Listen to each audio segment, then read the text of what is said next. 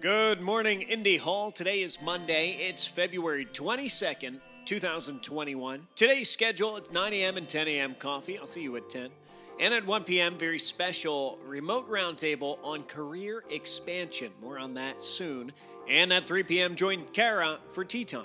Here's something useful. Join us today at 1 p.m. Eastern for our second installment of the Remote Roundtable series, a personal and insightful discussion with members of Indy Hall. Our panelists explore their unique and non-linear paths that led them to career independence. Please RSVP at the link. Now here's something a little less useful.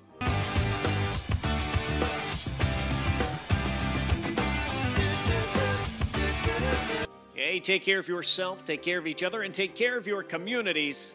I'll see you online.